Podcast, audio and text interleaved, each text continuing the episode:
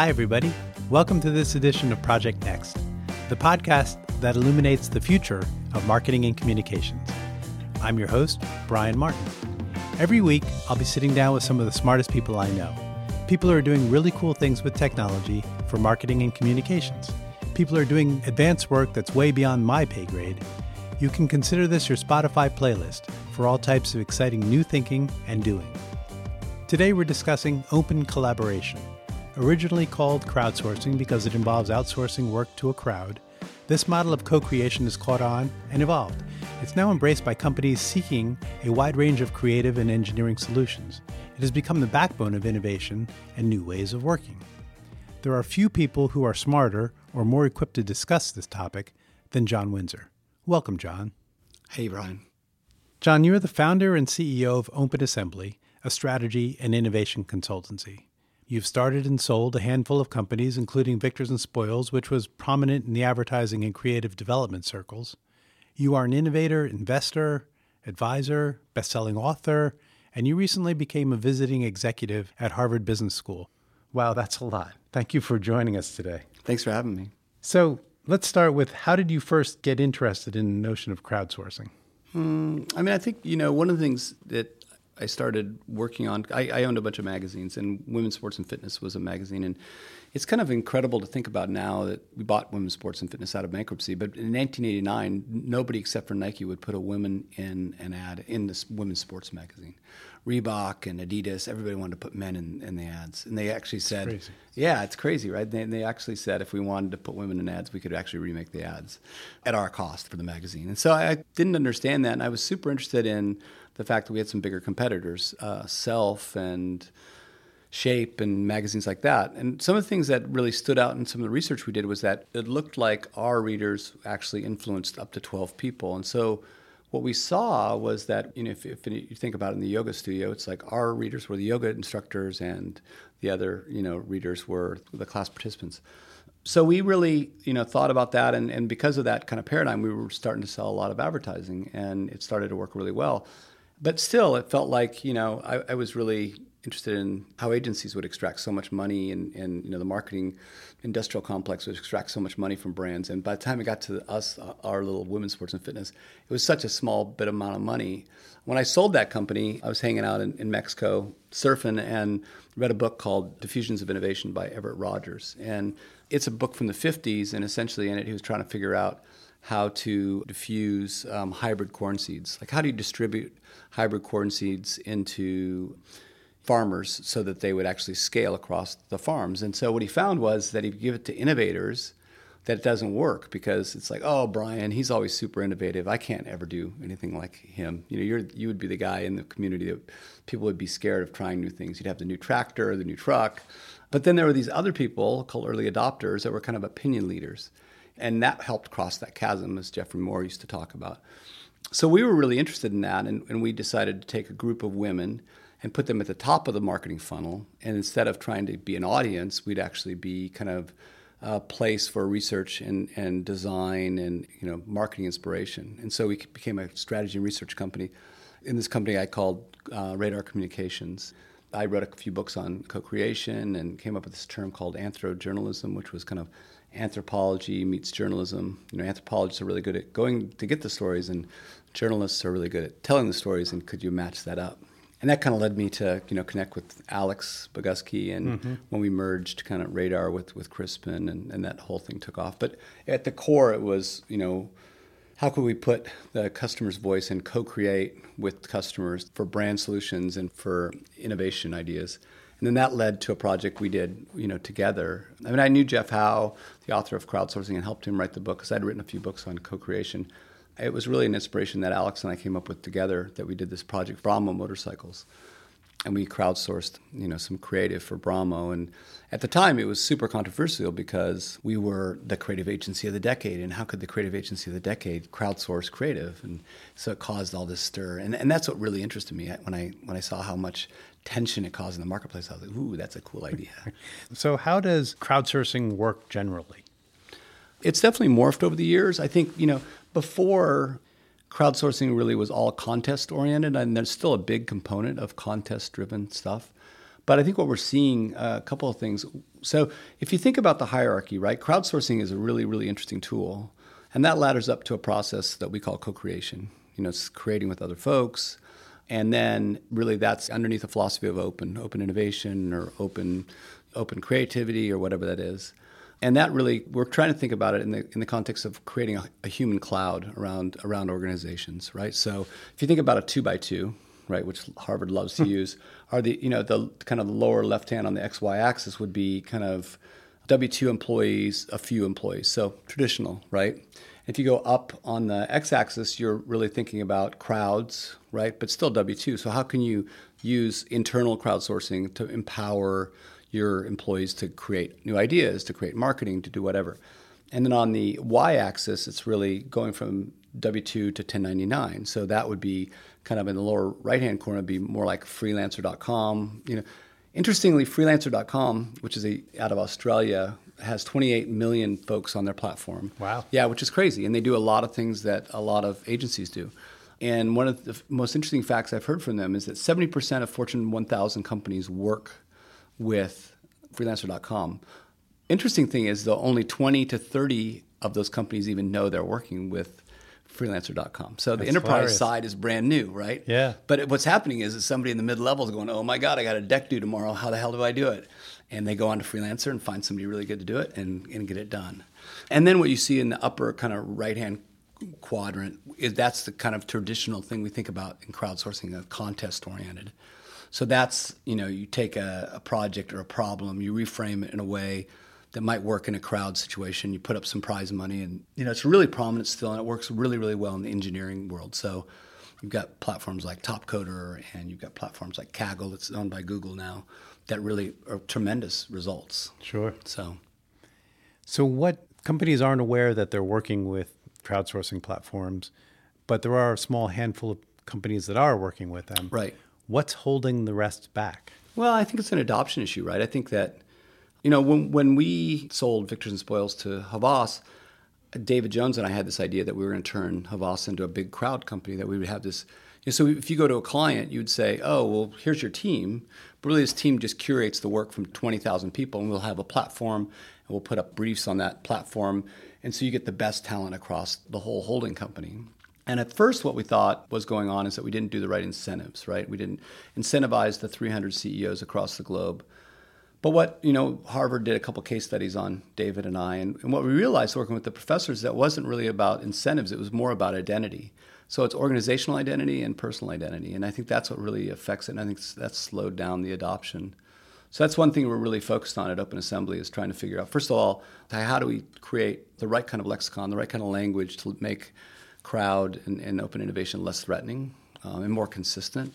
So instead of saying crowdsourcing, like we're helping build a human cloud, um, and, and, you know, and then get rid of other terms. And I think the marketing world has the same problem, but we throw around terms of disruption and transformation, innovation, and for mid-level incumbent folks, that's scarier than hell, right? So, so kind of getting rid of that. And then the second thing is how do you build these kind of centers of excellence and, and prove statistically that the economics work. One of the problems in the market that we see on the engineering side is that actually they work too well, right? A lot of times, in case after case shows that these innovations, you know, especially some of the stuff that NASA's done, is it just, you know, somebody like the, the Department of Homeland Security will do a project and get such good success that it scares the hell out of them. And there's a great. Tell me more about that. Like, well, so NASA has a thing called Center of Excellence of Collaborative Innovation, and a few of the projects they've run are really, really interesting. And, you know, in some NASA projects, some outside. So one project that NASA did is, you know, we have astronauts in space and they're outside the space station that, you know, solar flares can kill them, right? The radiation put out by solar flares can kill them. So over a, a dozen years or so, the best heliophysicists in the world got to a point where they could actually predict sun flares within an hour to two that wasn't really enough time to get an astronaut back in if they're doing hard work outside. And so that was one of the projects they were trying to figure out is how do we extend the life or extend the time that we have to predict sun flares so we can get things to happen. There's also all kinds of issues with radio frequencies and things like that. They put a contest up on a platform called Topcoder, and in two weeks, a guy from New Hampshire who was a radio engineer solved the problem the request from NASA was that they kind of increased it from one to two hours to three to four hours. That was the hope, and then 50% efficacy. You know, can you be right 50% of the time? And this guy working in his basement all alone in 20 days, he came up with an algorithm that produced a prediction time of eight hours and at, at 85% efficacy. Wow. And I think what we're seeing in that here you've got somebody that you know has tangential knowledge, right? He's really really understands radio frequency, but he's not a heliophysicist. So his language is a little bit different. He understands the problem. And then he has all this cognitive surplus. He's retired, so he just hangs out and plays on his computer and it's a super interesting problem. So that's just one of lots of different things. Why is it that crowdsourcing is so effective in the engineering world and I guess in the creative world? What other worlds is it useful for but untapped so far? Well, I mean, I think we, we kind of divide these platforms into two kinds. Like one is many to many platforms, and those would be like the Airbnbs and Uber. And I think what we see is those are highly successful and highly scalable because the power is equal, right? The, the demand side power and the supply side power. It's an individual to an individual, and so the driver, you know, rates you as a rider, and you rate them, and so there's this equal power what we're seeing is slower scalability in the many to few platforms, right? So that's the kind of you know many on the supply side but few on the demand side. Like you know a company that wants to integrate things. I think one of the things that i'm finding really interesting in that space is that what we're seeing coming online are, are, are platforms like workday which is a big hr platform that is going to start integrating crowdsourcing into the platform. And, and my thinking is is that's going to be a lot less threatening. I mean we at harvard and, and i'm probably the worst offender of kind of making it the new great disruption you know, what we see from the HR side of things in the future of work and the gig economy is that it's just another tool. So I think my, or at least our vision at the work at Harvard is that you know you'll have a dashboard that you go in every day and you'll have these tasks that you need to get done and you'll have choices on how to do those tasks. Do you want to do it by yourself? Do you want to recruit a team? Here's who's available inside the house. And then do you want to crowdsource it? And if it's crowdsourcing here's here's how to get that done. But what we're finding is a lot of times that you know, companies are having a problem making that leap because it's one thing for the four of us to sit around or a creative team to come up with a problem and then riff on the brief and change the brief, right? But if you're putting on a platform, it's kind of once you put it out there, it's kind of done. Right. So you've got to really bake the question. You've got to ask the right kind of question. I think we see that across all the fields of innovation that it really comes down to asking the right question how you define the problem it's determines so much what so. you're going to get out of it. Yeah, I mean, we ran a conference at Harvard not too long ago, and one of the talks that blew me away. There's a guy, Sam Kogan, who has a, a company. I think it's called Gen Five, and he's a PhD physicist, and he's only in the business of helping companies ask the right questions, which is kind of cool, right? It's like that's that's what he does. And he gave this great speech about toothbrushes. That large toothbrush manufacturer came to him and said, "We want to." Innovate the toothbrush. And um, he said, okay, well, so what do you want it to do? And they well, we want the toothbrush to remove more plaque and bacteria. So Sam thought, okay, that's kind of an interesting goal. So then he went away and kind of looked at, you know, is that the right question? And, and how do people use a toothbrush? And he went back and he said, well, that's not possible. And the manufacturer was kind of upset. And he, they said, well, why, why isn't it possible? He said, well, well you know, you, you put toothpaste on your toothbrush and you use it for two minutes – right? And then you put it on the counter, and for 23 hours and 58 minutes, it's sitting on the counter actually growing bacteria and growing plaque. And so, you know, if you want a tool to actually apply a lot more bacteria to your teeth, the toothbrush is the very best tool in the world to do it with. Oh my God, I'm never going to brush my I teeth know, again. right? So I think it's that that's the key, right? What are you trying to ask? If it's a I want to improve the toothbrush, or I'm, i want to improve the efficacy or the efficiency of, of removing plaque and bacteria from your teeth. Wow. So we're talking about crowdsourcing, but ultimately what we're really talking about is the future of work. Yeah. How is machine learning affecting what you're doing, and is that taking crowdsourcing to the next level now? Yeah, I mean, I think we're in this really interesting transition phase, right? A lot of the experiments we're working with, with the Laboratory of Innovation Sciences. And so, just as a background, LISH, the Laboratory of Innovation Sciences, is a collaboration between the business school and the medical school and the computer science department at Harvard. So one of the things the medical school is very concerned with is like how can we help doctors be more efficient? Like how can we get help doctors spend more time with patients instead of behind screens or do whatever? And one of the things they're concerned with for radiology and cancer is that you know if you have lung cancer, a radiologist has to take between 15 and 18 minutes and mark up the boundaries of a tumor and you know on a CAT scan. So every slide marking that tumor up and they're pretty good on average probably 75% of you know the boundaries are, are exact but it's important right? It's like how can Super you important. right yeah how can you keep more tissue? And so essentially the, the project we ran at, at LISH was that we took a bunch of old scans 5000 you know scans and a bunch of doctors leaned in and actually marked those up. And those were all recorded on a website. And then we had a contest for you know $20000 to create a algorithm that could do a better job than the doctor. So we kind of knew, you know, okay, the average is 75%, the best, you know, doctors do about 85%, but it takes 15 to 18 minutes. And uh, again, in you know 20 days, somebody from uh, Eastern Europe created an algorithm that did actually 95% efficacy in a couple seconds. So it created an algorithm that actually replaced that work. And the goal for the medical school was to say, okay, now I'm going to give you that time back to you, radiologist, to do more research, to be with patients but kind of taking those mundane things away. So I think that's kind of the first phase that we see. We're just starting to teach a class at Harvard on AI, and one of my partners is writing a book on it right now. And there's um, a really good book out of the University of Toronto called Prediction Machines, and I think the analogy they use, which really blew my mind on like what is machine learning and what is AI, because it's such a myst- mystical thing, right? Mm-hmm. It's really hard to understand to me. But their kind of analogy was hey, when electricity was invented and lights were invented, you would never think about reading a book to lights because it was way too expensive. But as the price of electricity and, and lights, you know, drops so much that it's essentially ubiquitous and we leave lights on all the time, well, same thing's happening with computing power. Like before, you just would never use computing power to do much because it was so expensive.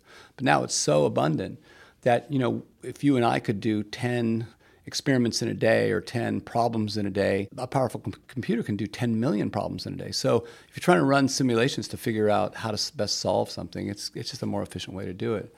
My sense is, is that even in the creative process, that what we're going to see is we're going to see that this kind of creative enabled AI or AI enabled creative and I think that's really powerful. We did a project for Amazon and, and, Deloitte where we took a bunch of the best creatives in the world and gave them two briefs. One that was created by the chief creative officer of Amazon, and the other one that was created by AI. And it was for Bai Water. Uh-huh. Um, I guess, I mean, with the creative director from Amazon told me is that when Bai started, they kind of got locked out of all the distribution because, you know, they have Coke and Pepsi and all the big players. So they went to Amazon and cut a better deal, better economic deal, and uh, Amazon put them into shopping carts. Anybody mm-hmm. was buying, you know, like-minded products, mm-hmm. and so it went from zero to a hundred and some million dollars of sales in the first year, all by just marketing through the shopping cart.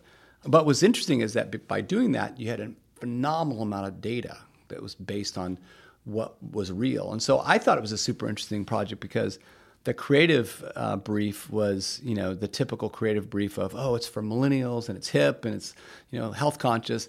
And then the AI created brief was these are the actual data of who bought it and what happened, and it was really detailed. Wow. And then we gave that to a dozen of the top creatives in the world and had them experiment, not telling them which one was which. And overwhelmingly, people like the AI generated brief better than the human generated brief. Overwhelmingly. Interesting. Yeah. Yeah, it's such potential for the marketing side of the business right. to do more with that. Do you have any thoughts on how a corporate communications department could use crowdsourcing to further their interests? There's so many different ways. I think that, I mean, I think what you're going to see is hybrid models, right? I mean, I think what we got wrong at Victors and Spoils, and, and what I see the future is, is, is that, well, at VNS, we were an agency based on crowdsourcing principles. So we, we built our own tech. And so we had this kind of internal battle between, you know, being a creative shop and a tech shop. And that's just, you know, creative directors and computer scientists or, or, or software engineers, just a really bad battle or a big battle, I guess. Yes. Um, and it happens everywhere, right? Just different, two different philosophies, kind of waterfall versus agile, all those kinds of things but you know, I think some of the things that I've been seeing lately that really point the way to success are Deloitte Pixel. I think we're doing a, a HBS case study on Deloitte Pixel right now, and they've done an amazing job of having a really small group of people. They have eight folks that sit above 35 different crowd platforms. So they don't build their own crowds, but they're using all these different platforms for different things. Some for research, some for design, some for marketing, some for communications and they just know when to dip in and when to dip out and, and have a really good they're really scaling pretty quickly. And they're seeing phenomenal results. Cool. So my sense is that that's what's going to happen is that both agencies and marketing departments are going to have this kind of community of, of crowds around them to do desk research like AskWonder to do ethnographies like over the shoulder to do some industrial design like mesh one to do some digital builds with things like Topcoder. So interesting so, John, a lot going on in innovation and open sourcing. What's next in that world? Mm, I mean, I think that there's some interesting things going on. I think what we'll see is a merger of a lot of the open stuff with AI and, and with blockchain as well. I mean, you're going to get you know more kind of peer-to-peer custody issues and trust issues or mechanisms going on because of blockchain. You're going to see AI empower things. There's a, a really interesting company that started not too long ago called Unanimous AI, who's actually merging, you know, uh, machine learning and, and crowdsourcing. So taking kind of the ability of crowds, but allowing mechanisms that make these crowds predictive. And they've had a lot of success on predicting markets and predicting horse races, and way better than you know statistical analysis would do. So, or even individual crowds. That's interesting. Uh, Eric Schmidt predicted that the next 100 billion dollar company will likely result from the wisdom of many. Mm-hmm. And that sounds like they're moving in that direction. Yeah, I think so. I mean, I think that's the deal, right? Is like as we play in this space, I'm just always at awe of this kind of cognitive surplus.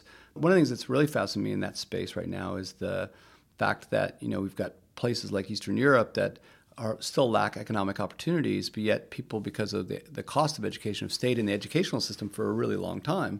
So you have all these kind of folks that have physics, you know, PhDs, and also computer science degrees that can solve problems just because they've had the opportunity to study that for so long, much better than uh, folks that have full time jobs. Is that why NASA is having such success, or some of the engineering companies? I know a lot of plane companies are are using crowdsourcing for some of their solutions. Well, you know, the whole crowd thing happened at NASA because they didn't have any budget. Like the budget got cut so badly that, and they still had a mandate to innovate. And so I think that's what's happened. And I think you'll see it more and more in corporate America just because investors are getting more, you know, demanding on costs and profitability, and you're seeing not as much growth, and you, so you've got to figure out what to do and new ways to do things. I get asked the question from time to time about how do you manage the inputs when you do crowdsourcing. You get say 10,000 responses. Right. How do you narrow that down to the find the best in the pack? Yeah, I mean I think I think as we learned at VNS doing it yourself is a really really hard thing to do. So my recommendation always would be to think about, you know, the platform and then find the right platform to try to accomplish what you want to do. There's lots and lots of different platforms and There's hundreds of them now. Yeah. I think actually I looked on Crunchbase yesterday. It was 1030 are listed wow. on Crunchbases. But I think what we're seeing is that, you know, especially in the agency world and the marketing world, the way that companies traditionally incentivize outsiders is by time, right? Utilization of time, like hours worked. And I think one of the things that's got to happen philosophically is that's got to be changed to tasks done. Like if you're going to hire a creative director for three months and there's 40 tasks, that creative director might be awesome at 20 of those tasks, but probably there's somebody better in the world to do the other 20 tasks, right? So it's going to be interesting to see when companies start breaking things down by task and saying, okay, instead of a creative director for three months that does awesome on 20 and okay on 20 tasks, that I have 40 tasks and I'm going to use platforms to actually solve each one of these discrete tasks in a much more efficient way. And I think when you get that kind of you know mental model shift, it's going to be it's going to get really exciting in the future of work. John, you're an avid biker, skier, surfer, climber.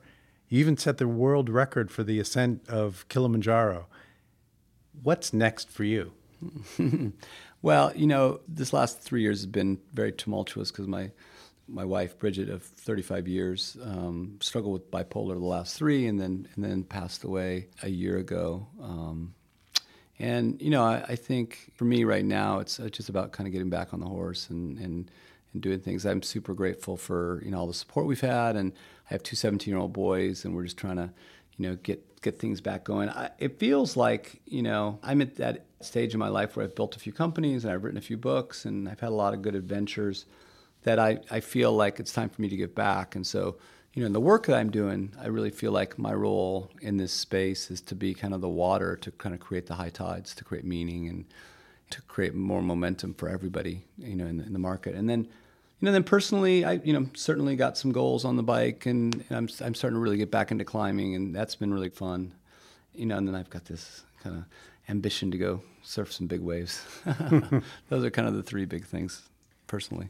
Well, thank you for making time to join us today after you've it's been a rough, long year for you. Yeah, it's been good. You know, I think through those difficult times, you learn a lot about yourself and those people around you that, that really, you know, that are really connected to you. And I'm really grateful for, for her and everybody else around me.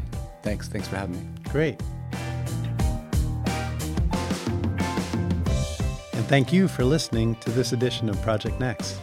Until next time, I'm Brian Martin.